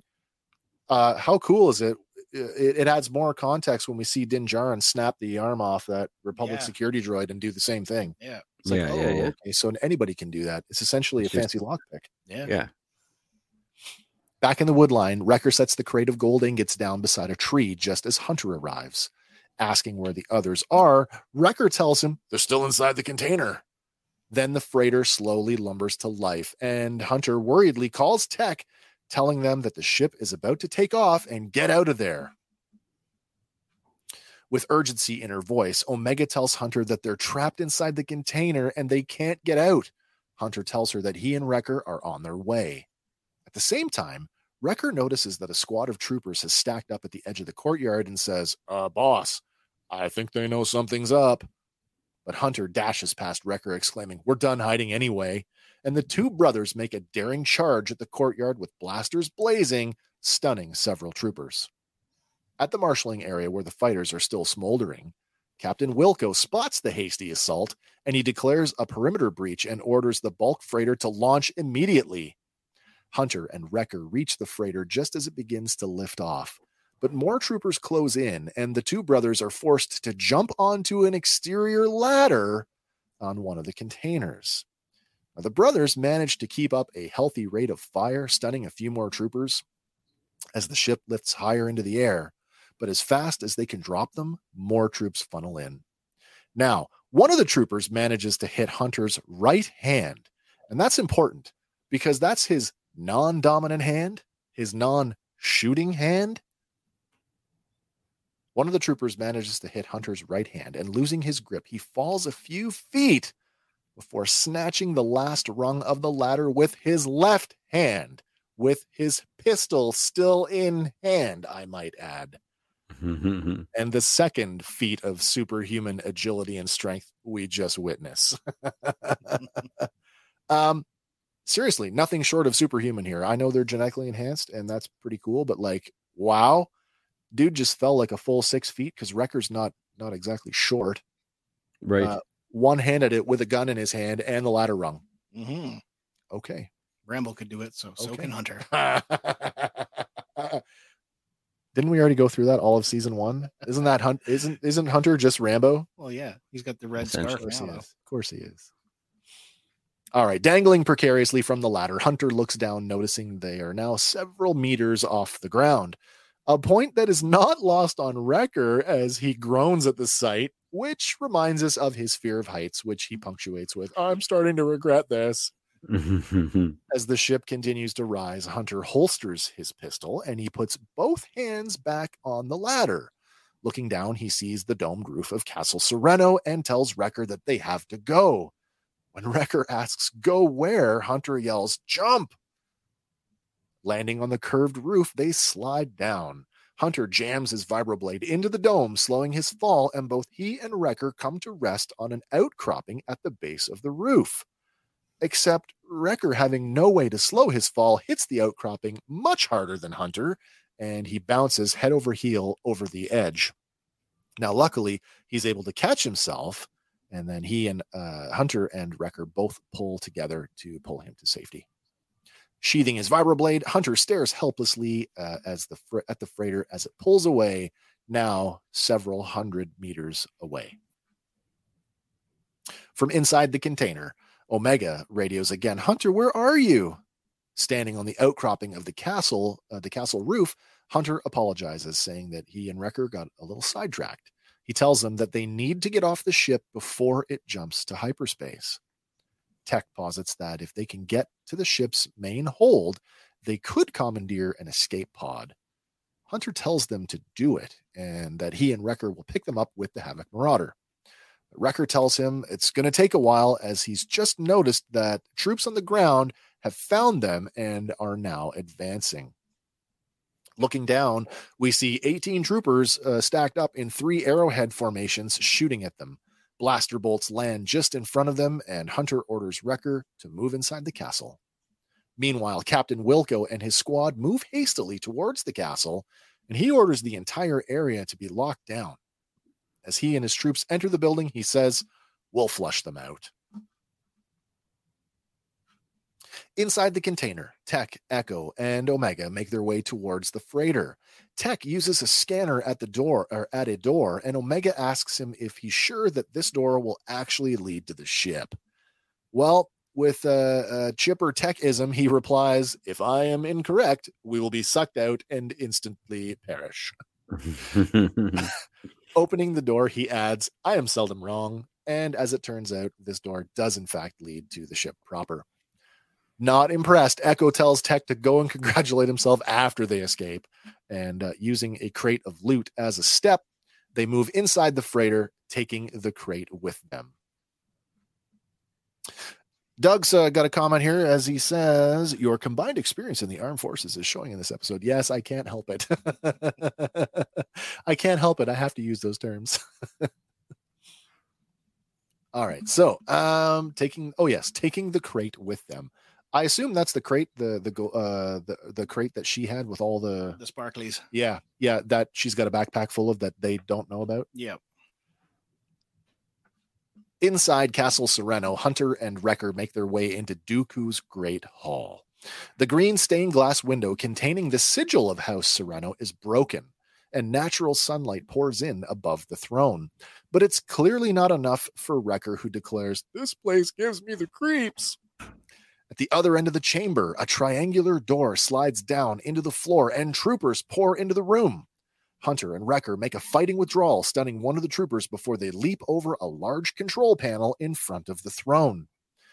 As they land on the floor behind the console, neither neither clone notices that the floor has dropped a couple of inches, suggesting that they're standing on a lift, and the brothers continue exchanging fire with the troopers. Back on the freighter, the crew spots some troopers on an overhead catwalk uh, and they uh, press up against a nearby wall to avoid being seen. Now, once the troopers pass, they pick up the loot crate and they loot crate, huh, and continue making their way towards the escape pods. Rounding a nearby corner, Tech thumbs the controls on a wall panel and the adjoining door slides open. As they step through into the next compartment, a group of troopers that just happen to be entering the same compartment see them. The lead trooper shouts, Freeze! and uh, Echo drags the crate back through the door that they just came through, while Echo and Omega fire at the troopers. Tech dashes to the other side of the hallway and he takes up a kneeling position. Then he and Omega start to lay down suppressing fire. Tech instructs Echo find an alternate route, and uh, using his scomp link, he jacks into a nearby port. On the ground, Captain Wilco receives a report that there are intruders aboard the transport. So, knowing that uh, the escape pods are the only way off, he orders them to be jettisoned. And as Echo is connected directly to the ship, he's instantly aware that their escape plan just got a lot more difficult.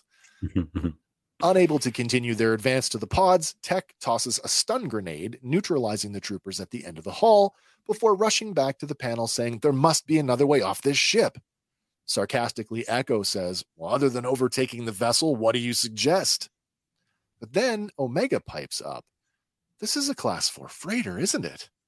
Tech confirms that it is and then asks why.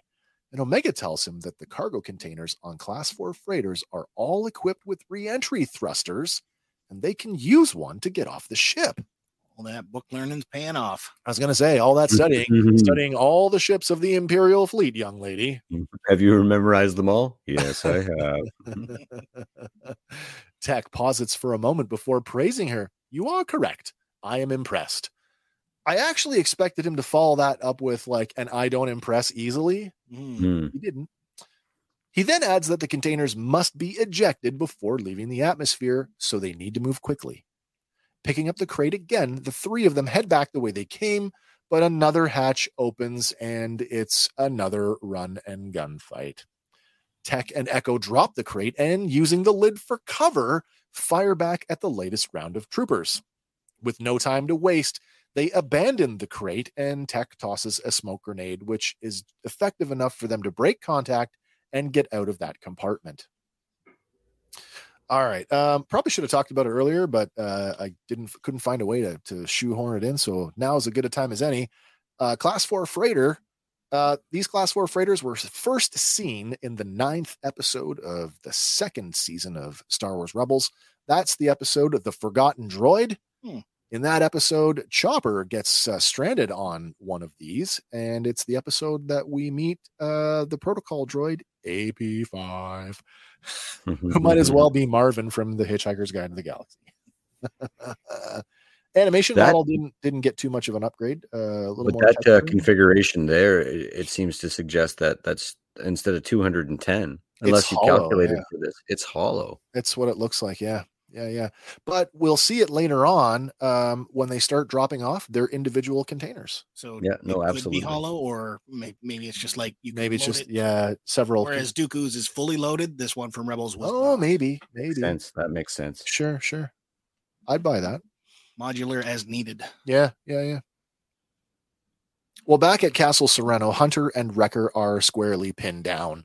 Wrecker asks if Hunter has any idea how to get out of their current situation. While taking stock of their surroundings, Hunter notices the natural light spilling in through the broken window. More importantly, though, he notices that where the light is hitting the floor, there's a depression, and he realizes that it is indeed a lift. Telling Wrecker to cover him, Hunter works the control panel. Fumbling with the controls, Wrecker asks what's taking so long as more troopers file in from the overhead catwalks. Frustrated, Hunter says, Tech normally does this stuff. But the lift does start to move. That is until a blaster bolt strikes the console, knocking it and the lift out of commission. Hunter exclaims, It's jammed. But Wrecker says, I can fix that. And then standing up, he tosses a smoke grenade and then proceeds to jump up and down on the lift, ignoring Hunter's pleas to, No, wait. Wrecker continues jumping, and with each landing, the lift drops a little more each time until it suddenly drops out from underneath them completely. Then both men are swallowed by the castle, leaving the troopers staring down an empty hole in the floor. I kind of got a, I got a good laugh out of that one. oh yeah. We get some more language in this scene. Um, we get this uh, this panel. The man, if there's one thing I struggle with, it's translating the language. And I actually came to the conclusion that it's not because I'm having trouble translating it, it's because the resolution on my monitors are just not good enough. I literally went upstairs to my giant 65 inch 4K TV, took a picture with my phone, and Hmm. that was clearer blow the screenshot from my monitor. Yeah. So 4K monitor, anybody? Anybody want? Hey, patrons, we need some more patrons because Wes needs a new monitor. All right. So, um, there is your Aurebesh. That is the actual uh, Aurebesh there, and the translation says uh, basically talks about the uh, the the the levels, as it were, personnel, utilities, communications, security systems, and defenses. On the right, no, that is not a misprint. That does in fact say tubo lift. Hmm. Um, somebody forgot the R, but it does mm-hmm, say mm-hmm. turbo lift, not turbo lift. Yeah, it happens from mm-hmm. time to time. Yeah, yep, yep. All right, that's and and yay for languages. Yay. Back on the freighter, the crew continue their fighting withdrawal, pausing just long enough to fire back at the advancing troops. Moving into another compartment, Tech blasts the door controls, hoping to slow down the advance. Rushing down the corridor, they pass through the original door back into the container. Omega asks how much time they have, and Tech hastily tells her very little. At the same time, Echo peers down the corridor that they just came from, and we get this amazing nod to uh, A New Hope.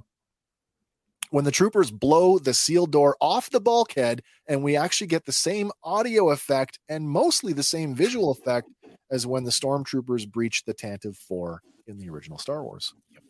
Three more troopers now are on the other side of the door, and Echo holds them off with his pistol. Finally, Tech is uh, able to interface uh, with the ship's computer, and he shouts to Echo, initiating the cargo release. Sealing themselves inside the container, we cut to an exterior shot of the freighter as they begin to fall away from the ship like tumbling building blocks. The crew scrambles under a cargo net as the container begins to roll. Echo shouts, When are the reentry boosters supposed to fire? Omega, just short of panicking, shouts back, I think they should have by now. With the container now in free fall and Tech hanging onto the net just outside, he flops around as it spins and rolls, citing, That's going to be a problem as the container hurtles with incredible speed towards Serenno's surface. Omega's eyes go wide and she lets out a terrified scream, and we cut to black. Um, before that, before we get to the end and, and wrap it up here, I'm just going to go back for a second. Um, we get a little bit more language here on the uh, that the his uh, little data pad there. Mm. It says release activated.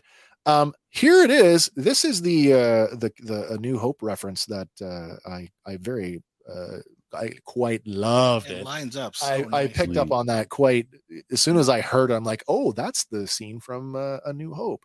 Um, I want to play. I went and I got the audio from both of them so we can compare them. nice. Um, so I'm going to play this for you. This is the door breach uh, in Star Wars: A New Hope when the stormtroopers uh, breach the Tantive Four. This is what it sounds like.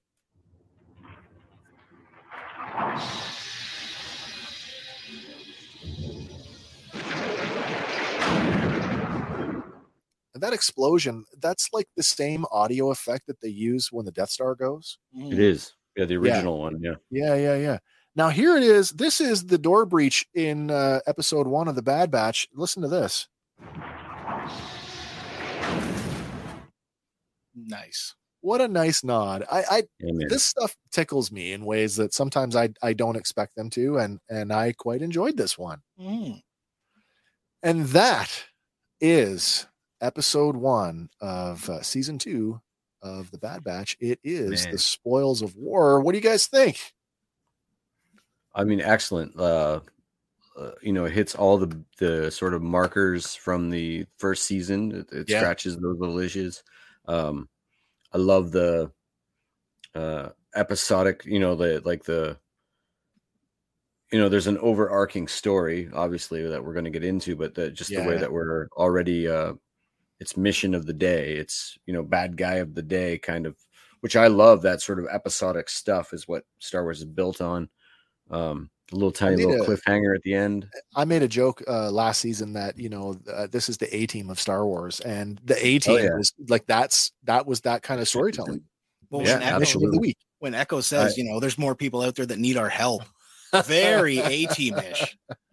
It's it's it's Oh, my problem awesome. with Picard. I want I want Star Trek to go back. It's and it's my favorite thing about Strange New Worlds, which is Yeah. that that you know Alien of the Week kind of Yes, yeah, yeah. Mission of the week. Yeah, man. Um, yeah, so uh, we're going to be back tomorrow night. We're going to cover episode two tomorrow night. It, we ran we ran fairly long for a twenty minute episode. Us. My apologies for that. My apologies for that. I don't know why I'm apol. I don't need to be apologetic. You all know this is what we do. No, like Glenn said on the live or catch us unboxing, the old fellas like the long Yeah, form. old people like long form. Yeah, man. we have that attention span that you know. Um, so yeah, I feel like this was a solid start. You know, back at uh, season one, actually before that, let's go back to season seven of the Clone Mm. Wars, the the the Bad Batch arc. You know how opposed, not opposed, how nonplussed I was that this was Yeah, you were, sir. thing. Yeah. I've Yeah. I've come around uh, quite a bit, and I would say that I am way more receptive to season two as we as we kick off season two than I Yeah. was for season one. But mind you, I've had an entire season to warm up to these characters, and now No, it's Yeah. true. I am invested. The Black Series is finally releasing your other team. With, Uh, yeah, so I've got I've got uh was Three out uh of four? whoo, I've got three out of four. Scorch Yeah, is man. coming out here uh soon. Um, he's up for pre-order now. If you if you live in well, he was up for pre-order if you live in we could use some Delta Squad too if you're listening there, uh, Hasbro. So which one which one is it? Is it Delta or Omega? Because there's Oh. three there's three squads, right? Oh, there, there are three. yeah, yeah, that's yeah, right. yeah. There's like right. Delta, uh, Omega, and what? Om- Omicron. There's a third one in the Might have been novels. Yeah. The novels are excellent, by the way. If you guys Yeah. haven't checked Yeah, them yeah. out, there, there's some really strong. Well, let's Um, face it. I mean, the Bad Batch is what what Republic Commando was. One hundred Um, percent. Just- hundred percent. In fact, I sent that article along this morning. That was just like we, Yeah, we already knew this. Yeah, It's not new information, guys. Go. Uh, feel free to go check out those Rogue, uh, or sorry, the uh, Republic Commando novels, the game, all that lore, especially especially the novel uh, that that it shows their reaction to Order sixty six. It's yeah, yeah, yeah. real good stuff. All right. Is there anything you guys uh, want to close on before we uh, wrap it up for tonight? I'm Join us good. tomorrow. We'll Yeah, be back. we'll be yeah. back. Andy, you're going to be in the hot seat tomorrow night. You're going to be uh, taking us through episode two. Um, always like it when I get to be a, a, a spectator on these ones because I get to I get to talk a little bit more about stuff that I I don't have to worry about about driving the episode for it. I can just be a a participant. All right. How about you, Hank? Anything you want to end on? No, I mean, I'm super stoked already. Um, I mean, uh, we haven't reviewed it yet, but the second episode is just as good as the first episode, and uh, I got high hopes. Um, I'm, I'm, I'm I got to admit, I'm nervous about what's going to happen at the end of the season Uh, uh, in terms of our crossover with the Mandalorian, and in terms of the workload. It's very, it's already imposing. Um, but I'm sure you guys know that if you're patient with us, we're going to knock it out of the park for sure. Hey, do you want to do you um, want to make any predictions on uh, on appearances for season two? Do we want to lay out like who's going to show up? I'm gonna th- like if if there's any truth to that animation model, I'm gonna throw out some Snoke, whether it's Snoke directly or some some Praetorian guards wearing Mando helmets, that kind of action. I mean, like eh, the obvious ones, like out. don't count. I wouldn't. I wouldn't. I wouldn't count Rex. I wouldn't count Palpatine. I think that those No, are he's in the obvious ones. Cody's in the trailer. Yeah, yeah, yeah. Um, Um, I'm gonna say Thrawn.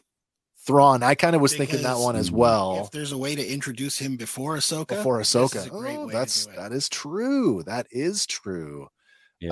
Um, man, uh, knowing what's going on right now in the galaxy, uh, you know, maybe did we get we got Hera last uh, in the Yeah. last one, so we can't do that. Yeah. I, I would mean, we love might- to see more of the rebels. You Yeah. know, Zeb. Oh, I'd by the way, to, uh, 19 BBY, Ezra Bridger was born. yes, Yeah, so he's like uh, one Absolutely. one one ish right now. uh, I wouldn't mind catching up with uh, Kanan Jarrus, newly coined, newly coined Yeah, Kanan yeah, Jarrus. yeah, yeah. You know, that their, their paths could certainly cross. To, I, although it doesn't work for his character in terms of him softening. Uh, comment here from Sean says, "I'm I'm with Hank. They're going to start showing more of Snoke."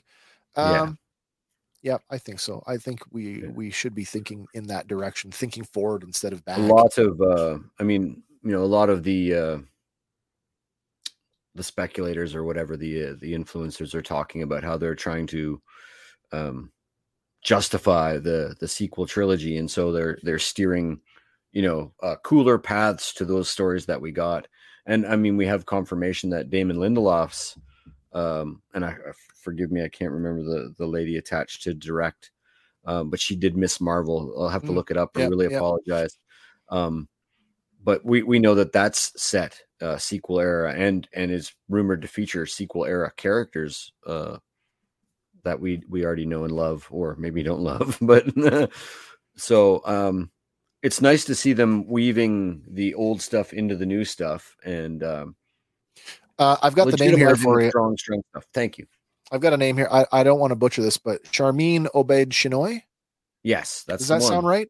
That's Okay. the one. Yeah. So that's your that's your uh, Uh, director. yeah, reportedly going to be shooting in April, so we're going back to the big screen, fellas. Nice. that's interesting. That's Yeah, man. very exciting. Here's Yeah. another prediction for you, Yeah, yeah. Hondo. If if that's the most You know trustworthy pirate Like, introduced in this episode, we need some Right. untrustworthy pirates. Uh, seriously, with the pirate the My- pirate connection. Yeah, My brain went exactly there as soon as she said the word pirate. I went, "You can't say that word anymore without, without Hondo." um, Mm. we got we got Babu Frick turning up in this season of The Mandalorian. So we got again start. We got to start thinking forward, I guess. Mhm. Now that's true though, but Hondo is forward thinking because Hondo survives all the way to Batuu, where Yeah. he is a fixture at Galaxy's Edge. So It's true. Yeah. uh, it's a good one. I don't know. I don't know who else to, to think. I mean, Babu Frick's a good one. Uh, Zorii is probably uh, too well, sh- uh, too Super young. Too young. But I mean, you could Poe. get Poe, Dam- Poe Dameron's parents. His uh, parents, heavily yeah, involved yeah, yeah, yeah, yeah. Stuff, so That's right. Yeah, Yeah. we yeah, can yeah. always see uh, Fennec Shand Cad return Bane. and Cad Uh, so both of those characters, I would love to turn up because again, though sure. the contract on Omega is not gone, so Uh, bounty no, hunters are still no, no. coming. No. So And any number of them be could mucking around appear. in the mercenaries and the in the in the underworld. Still, there's always the potential for Hutts, Pykes. You know, Bounty hunters are always Crime welcome. I mean, well again so there we go we've got uh with the, the crime uh the yes the The Shadow oh my God, Collective? the shadow collective having been formed They could take. we could stake, see more of Yeah. that Yeah. um if only And we are in the it. Filoni verse, and those are all those elements from that. you know, Right, that exactly, Filoniverse. exactly all right guys. I think that's it. I think we'll call it here. Um it's been a great uh, a great night. Thanks for joining us. Thanks for sticking with us. For those of you who are watching live uh, if you're catching this in the replay hit us up with your questions and your comments go check out our patreon uh, where you can find out how you can become a supporter of the show and get your name in the credits along with some of the other uh, perks that are there um, we put up a link to uh, uh, it's actually it's andy's uh, merch shop for his uh, other business Our, our. However, uh, we do have a design or or two in there right now. We're still kicking around the idea of how to how to make this a, a more viable. more uh, accessible. yeah, to to especially for our Canadian viewers because shipping is Mhm. awful, um, Yeah. which is really out of our hands. But we're working on it. Mhm. So um, go check that out. Also, yes, go check that out. Give What Productions some love because there's some great designs there, not just our show design, but Oh, also all the other awesome designs that are there. Um, and keep your eyes out for a new merch shop, strictly uh, fandom power, to be coming very soon. Mhm. All right, guys. Until tomorrow night for fandom power. My name is Wes, I'm Andy. And I'm Hank. and we will see you tomorrow night. Bye for now, guys. Woohoo! Hey guys, thanks for listening to Fandom Power. Be sure to like us on Facebook and follow us on Instagram and Twitter. Stay tuned for our next episode where we'll be talking about another one of your favorite fandoms. Fandom Power is a Sawcast production.